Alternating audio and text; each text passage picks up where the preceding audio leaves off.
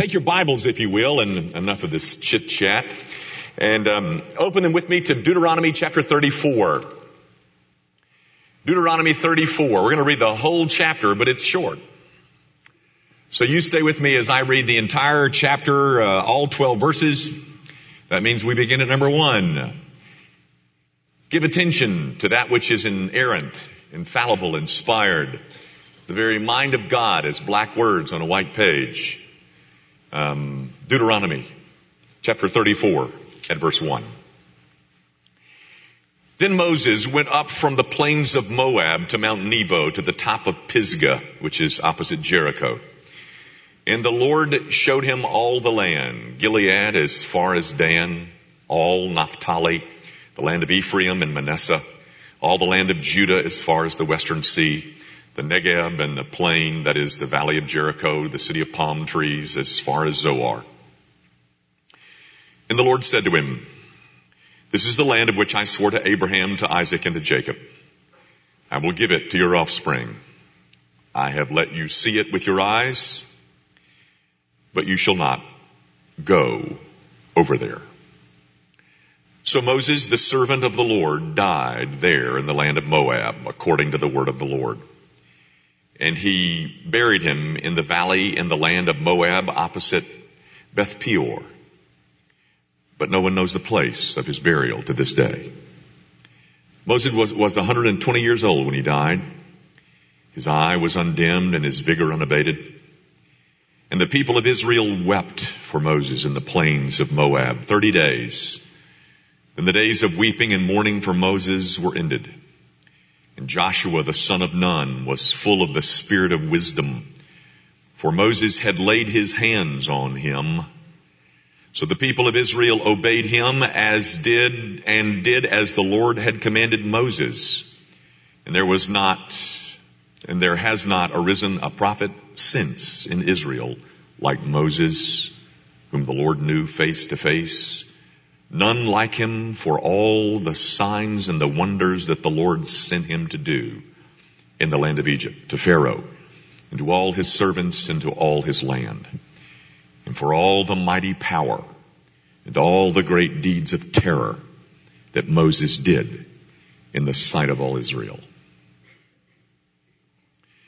The grass withers and the flower fades, but the word of our God, it endures forever.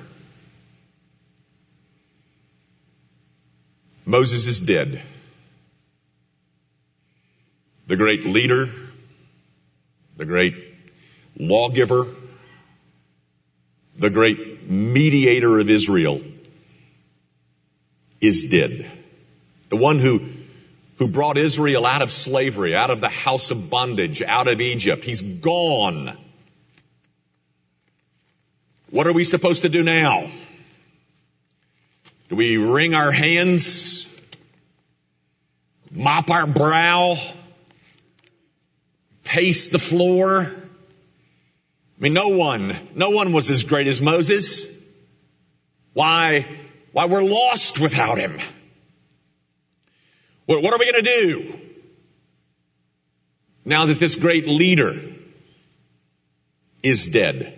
And not only that, there's this raging river that lies between us and the land that God promised to give us. Are we, are we stuck? Are we ruined?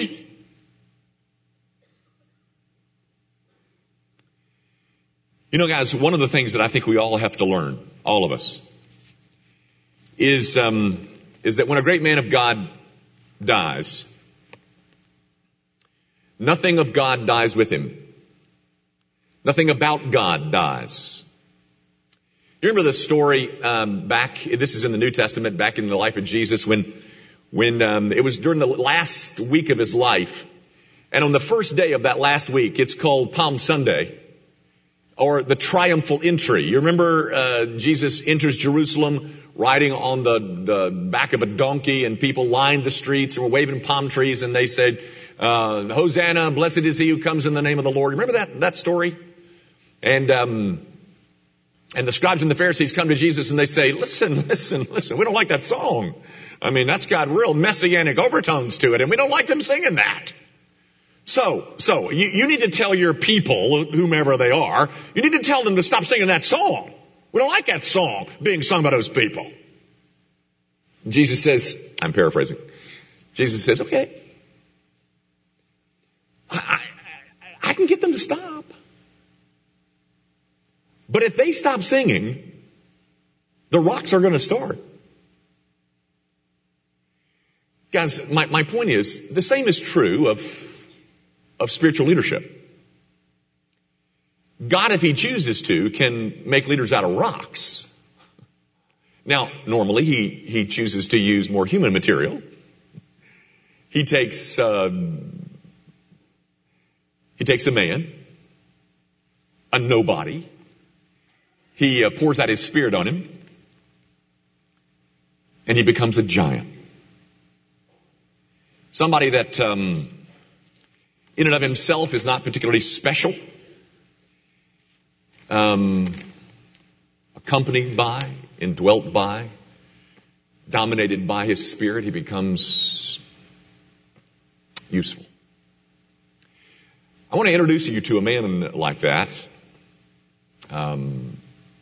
A man just like that, kind of, a nobody that God raised up to be quite a leader. His name was Joshua. And, and I bet you've met him before. I mean, I bet you know the name Joshua long before I just mentioned it. Um, I mean, I bet you, I bet you like I did, uh, was introduced to Joshua back in Sunday school. And that is, if you were raised in the church, uh, you remember, you remember Joshua.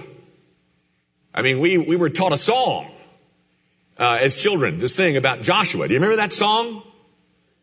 Joshua fit the battle of Jericho, Jericho, Jericho. Joshua fit the battle of Jericho, and the walls came tumbling down, down, down, down. Remember that song?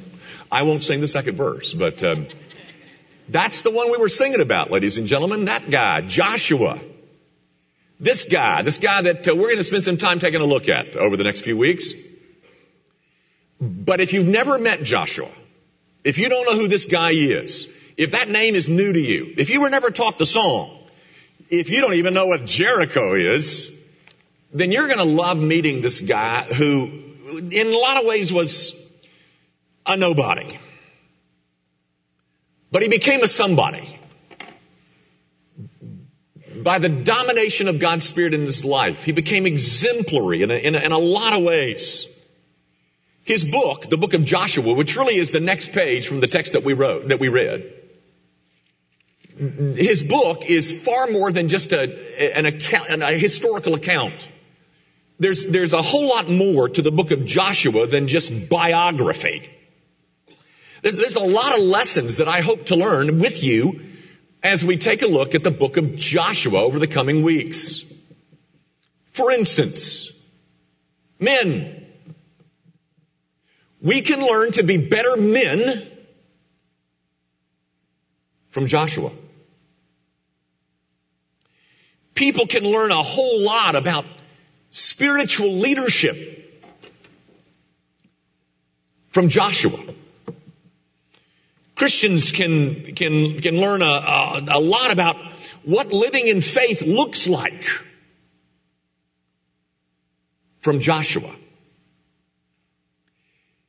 And we can all learn a whole lot about Jesus Christ, who is always, solely, fully, passionately, uncompromisingly, wholeheartedly, unwaveringly, unquestionably, continually the hero of every story in this book. And so to him we'll turn, that is to Christ. We will turn to learn about him again and again as we study this, this Old Testament book that goes by the name of its hero, Joshua. Now, Joshua doesn't exactly appear all of a sudden in, in biblical history. In fact, um, when his book opens, Joshua is um, eighty years old or so. Um, when, when this event occurs that I read out of Deuteronomy thirty-four, Joshua is about eighty years old.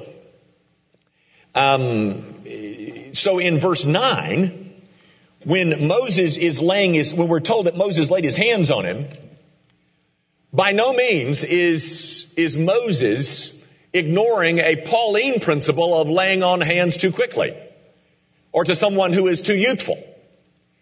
Um, Joshua is eighty years old or so when, when he is put into this position by Moses. By the way, if this whole idea of laying hands on troubles you, I mean, we do it here. When we're ordaining elders. Um, it was done to me when I was ordained to the, to the gospel ministry. The, the imagery behind laying hands on is really out of um, Leviticus sixteen.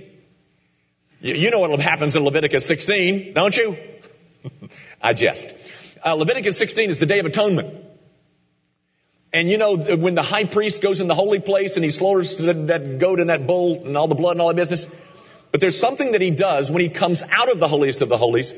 He takes his hands and he puts his hands on what is called the scapegoat.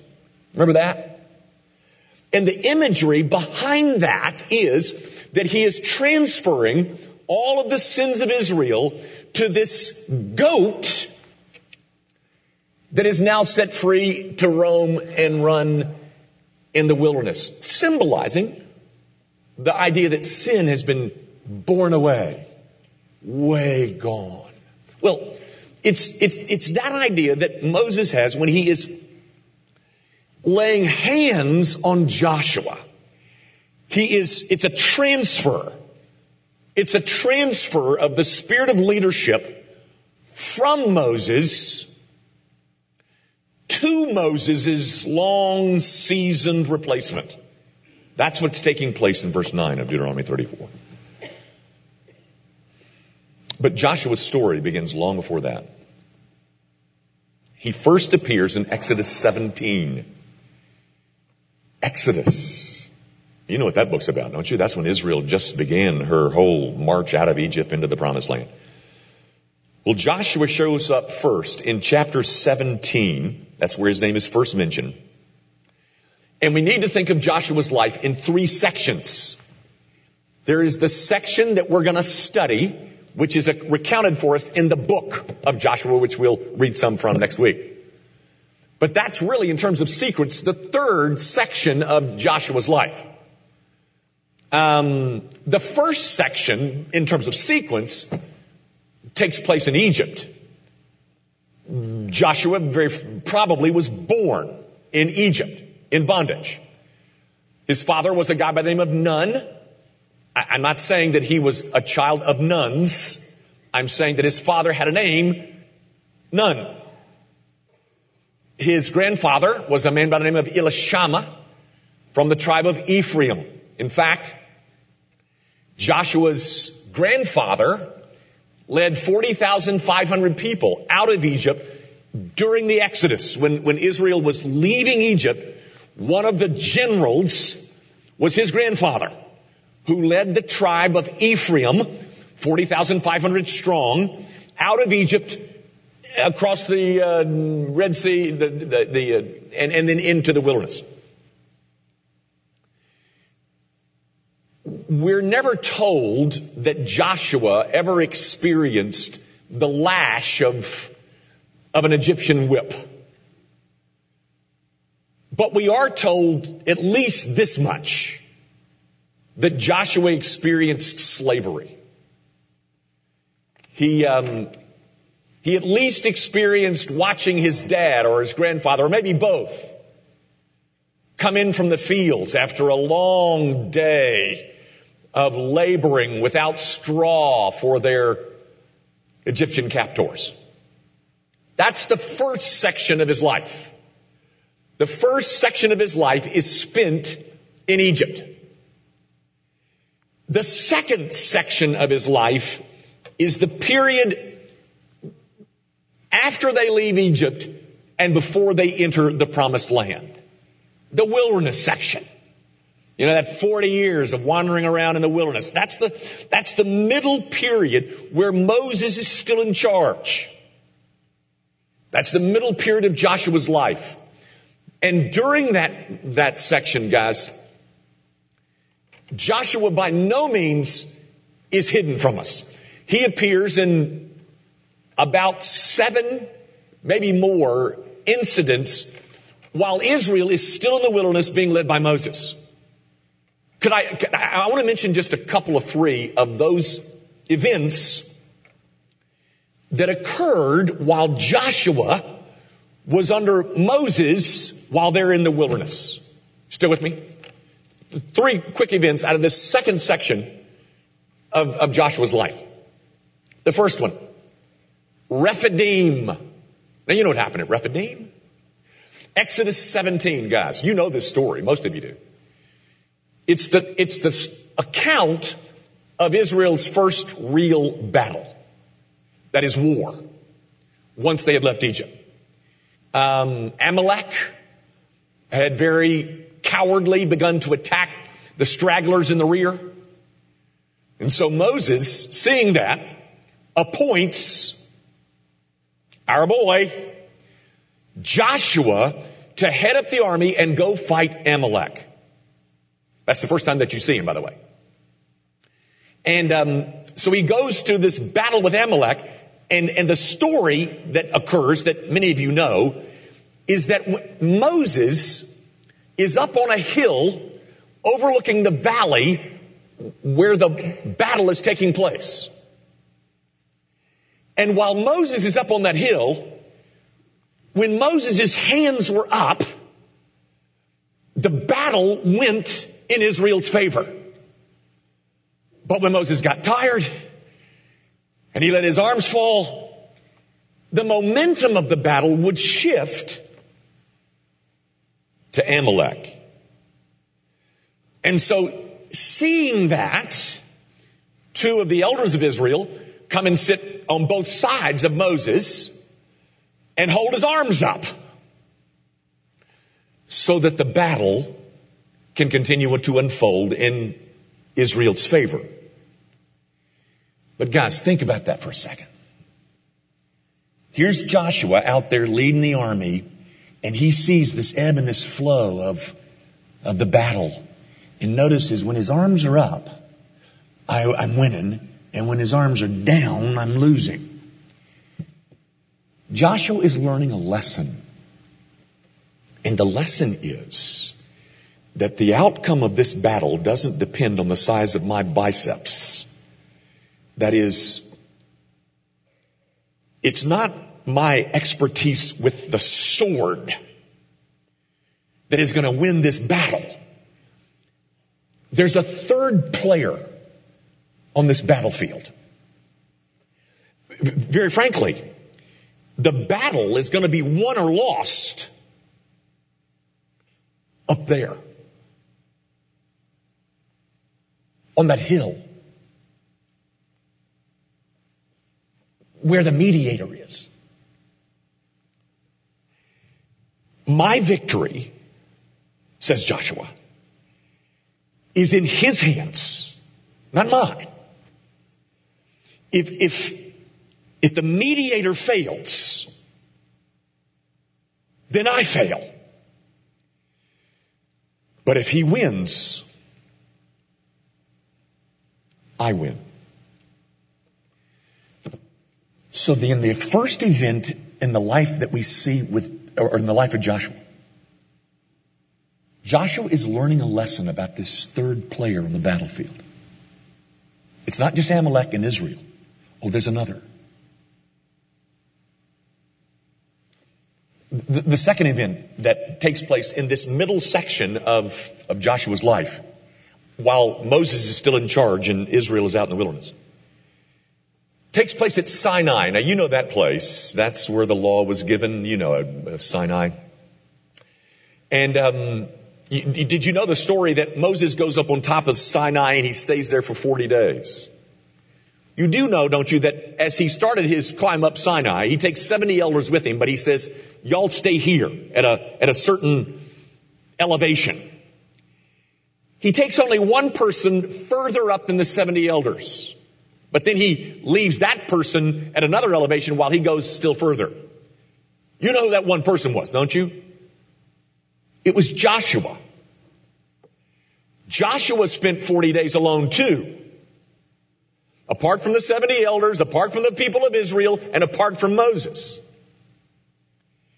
So when Moses is done, and he leaves, after he's gotten the Ten Commandments and he's going back down, the guy that's accompanying Moses down the hill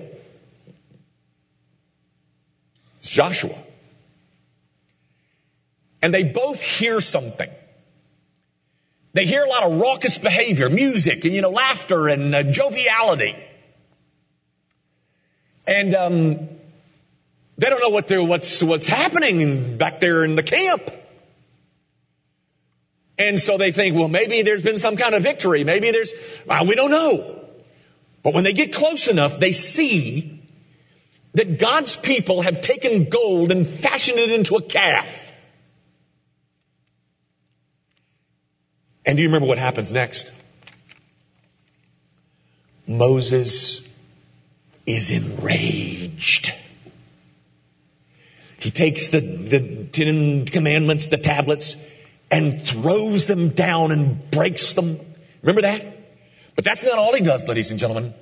He then gets the golden calf and he grinds it into powder. And then he mixes the powder with water and he makes Israel drink it. And, Mo- and Joshua watches as Moses displays this fury against sin. And then he notes, God never once chastises Moses for his fury against sin. Not even a little bit. Not even a little bitty chastisement. Now, Moses, nothing like that. And he learns of God's inflexible hatred against sin. And perhaps he wonders, what, what are, what are we ever going to do about this problem of sin? Why? There is no enemy that is as serious or as threatening or as ugly as sin. However will we deal with it? I guess I'll have to wait to learn that. Because I see that the thing that led to moral and social breakdown was sin.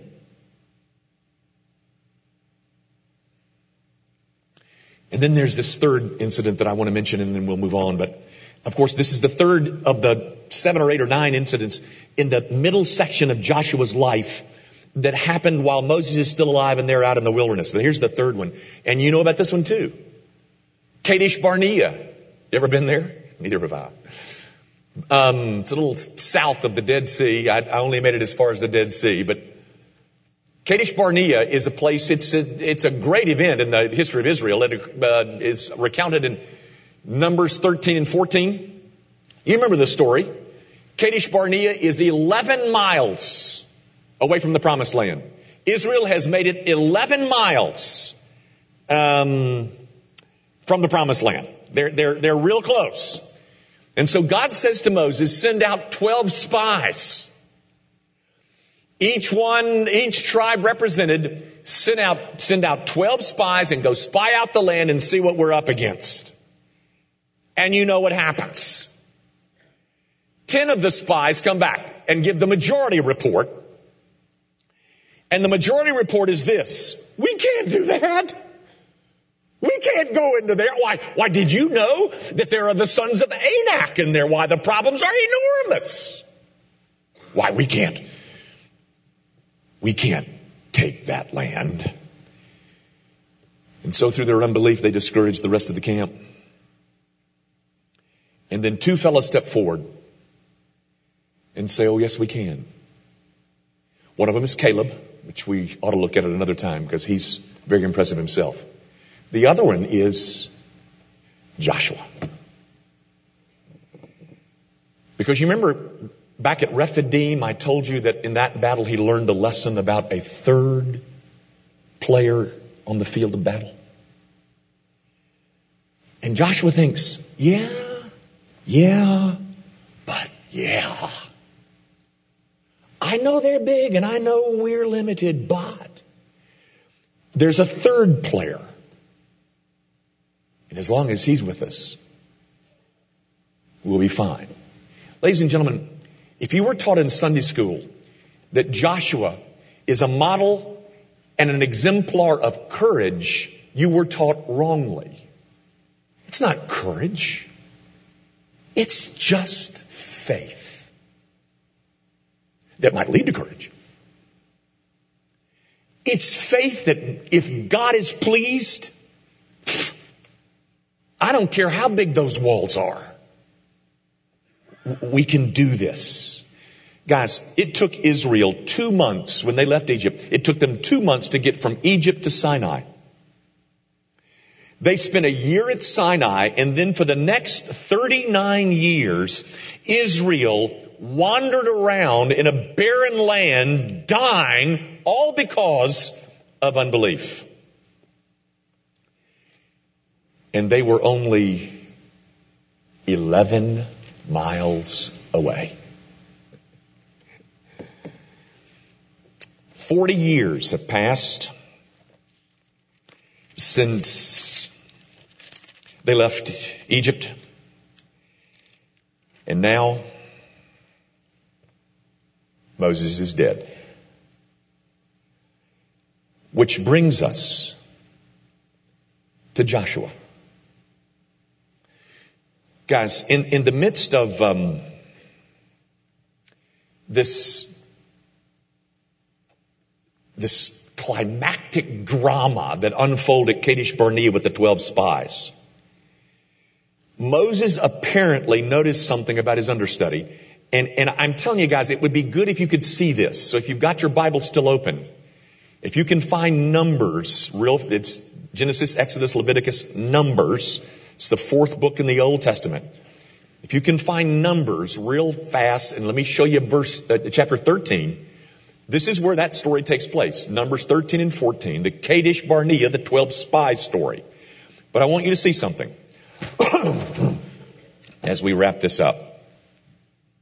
Um, look at chapter thirteen, verse sixteen.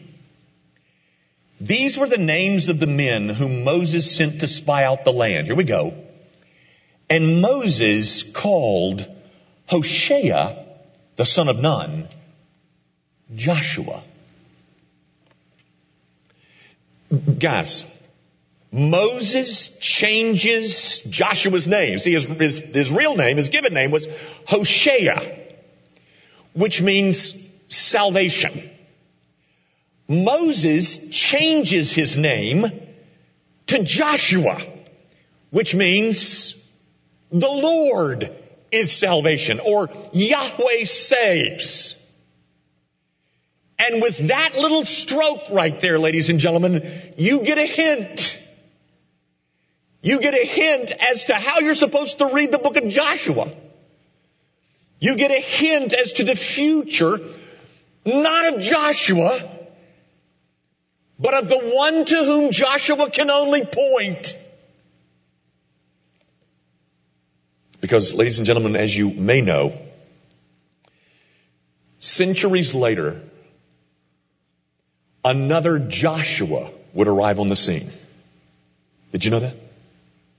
Did you know there's another Joshua? Because you see, ladies and gentlemen, Joshua is the rendering of a Hebrew term. The Greek equivalent for the Hebrew Joshua is the word Jesus. Do you know that the parents of Jesus were Joseph and Mary? You know all that, don't you? Well, when the angel came to Joseph and says, uh, you know, it's okay, go ahead and marry her. That's pregnancy is not a bad thing. You go ahead and do it. And by the way, when the boy comes, I want you to name him, says the angels. I want you to name him Joshua. But they spoke in a Greek tongue, and the Greek word was Jesus. Yahweh saves. And everywhere Joshua failed, Jesus would succeed. And that sin which Joshua couldn't deal with in Israel, Jesus would. The, the mediator that would win the ultimate battle against the foes of my soul,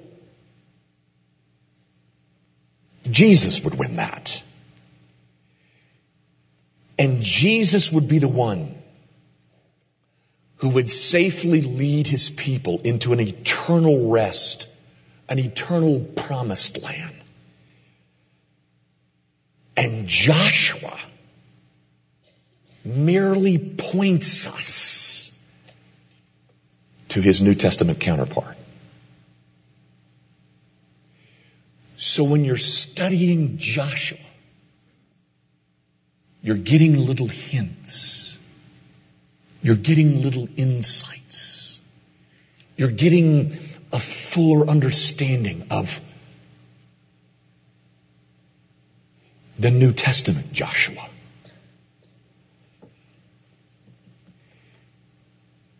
Guys, um, it's significant, I think, that uh, on the death of at the death of Moses, God did not appoint seventy elders as a committee to lead Israel. Rather, he chose a man whom he had prepared over a period of forty years, and a good leader he was. However, as good as he was, he failed. And he needed a Savior who would not come for another two thousand years. One who would have the same name as Joshua, but whose job it was to lead Israel not into Canaan, but it was Jesus' job to purchase a people by his death and to take them to be with him forever, to a, to a heavenly Canaan. And not only that, our text tells us that Moses, the great leader of God's people, the great lawgiver, the great mediator, Moses... Moses doesn't get to go into the promised land. Why? His sin. I think it's Numbers twenty-one where he was told to speak to the rock and he struck the rock. You remember that? Just to let us know that God doesn't take anybody's sin unseriously. Your sin, mine. None of us get away with our sin. He punishes it. But he punishes it in another. And who is it that he punishes for my sin? It's the one to whom Joshua can point us. The Old Testament Joshua with a little J needed the New Testament Joshua with a big J.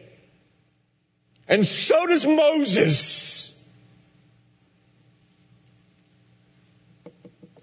so do you. So do you. My friend, your biggest enemy is not this recession.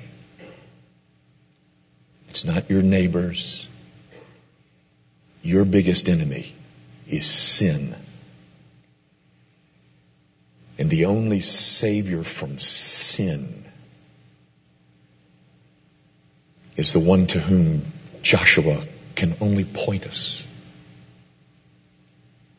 Jesus Christ.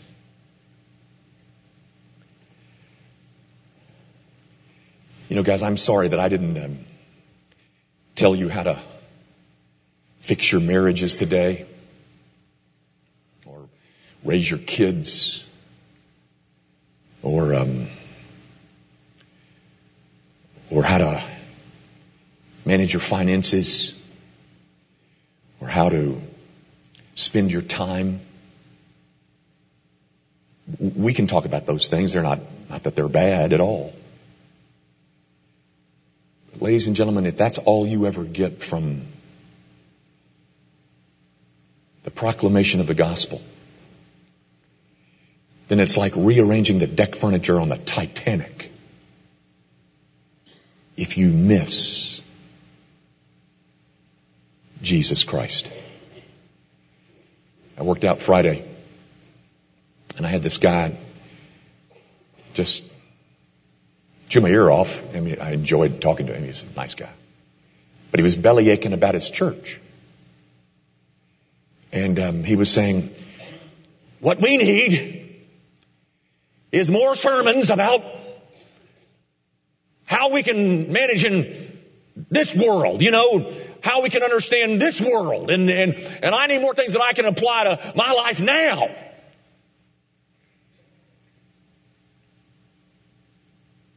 But ladies and gentlemen, if all I do over the course of my ministry is help you manage this life,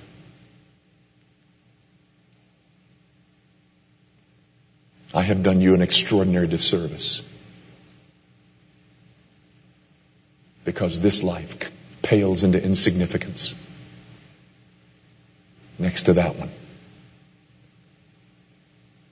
And that one is only entered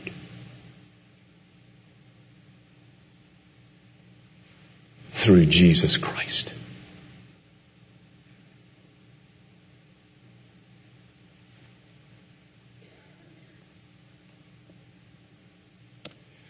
Our Father, I do pray that you will use Joshua to remind us of the beauties of Jesus.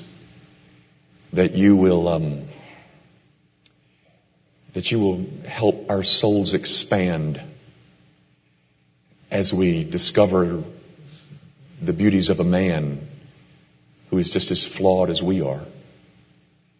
A man who, whose need for Jesus Christ is just as great as mine is. And so, Father, might the hero of every story, the point of every sermon, the object of every lesson be Christ and Him crucified. Might people see Him, always, only, solely, fully, in all that we do. And for those, Father, that you brought here this morning who have not yet met Him, might they waste no more time with dabbling with tomfooleries as they neglect their souls. Might they lay hold of the free offer of the gospel of Jesus Christ, made to whoever believes. Might they find themselves embracing that great gift of eternal life now. Do that for Jesus' sake.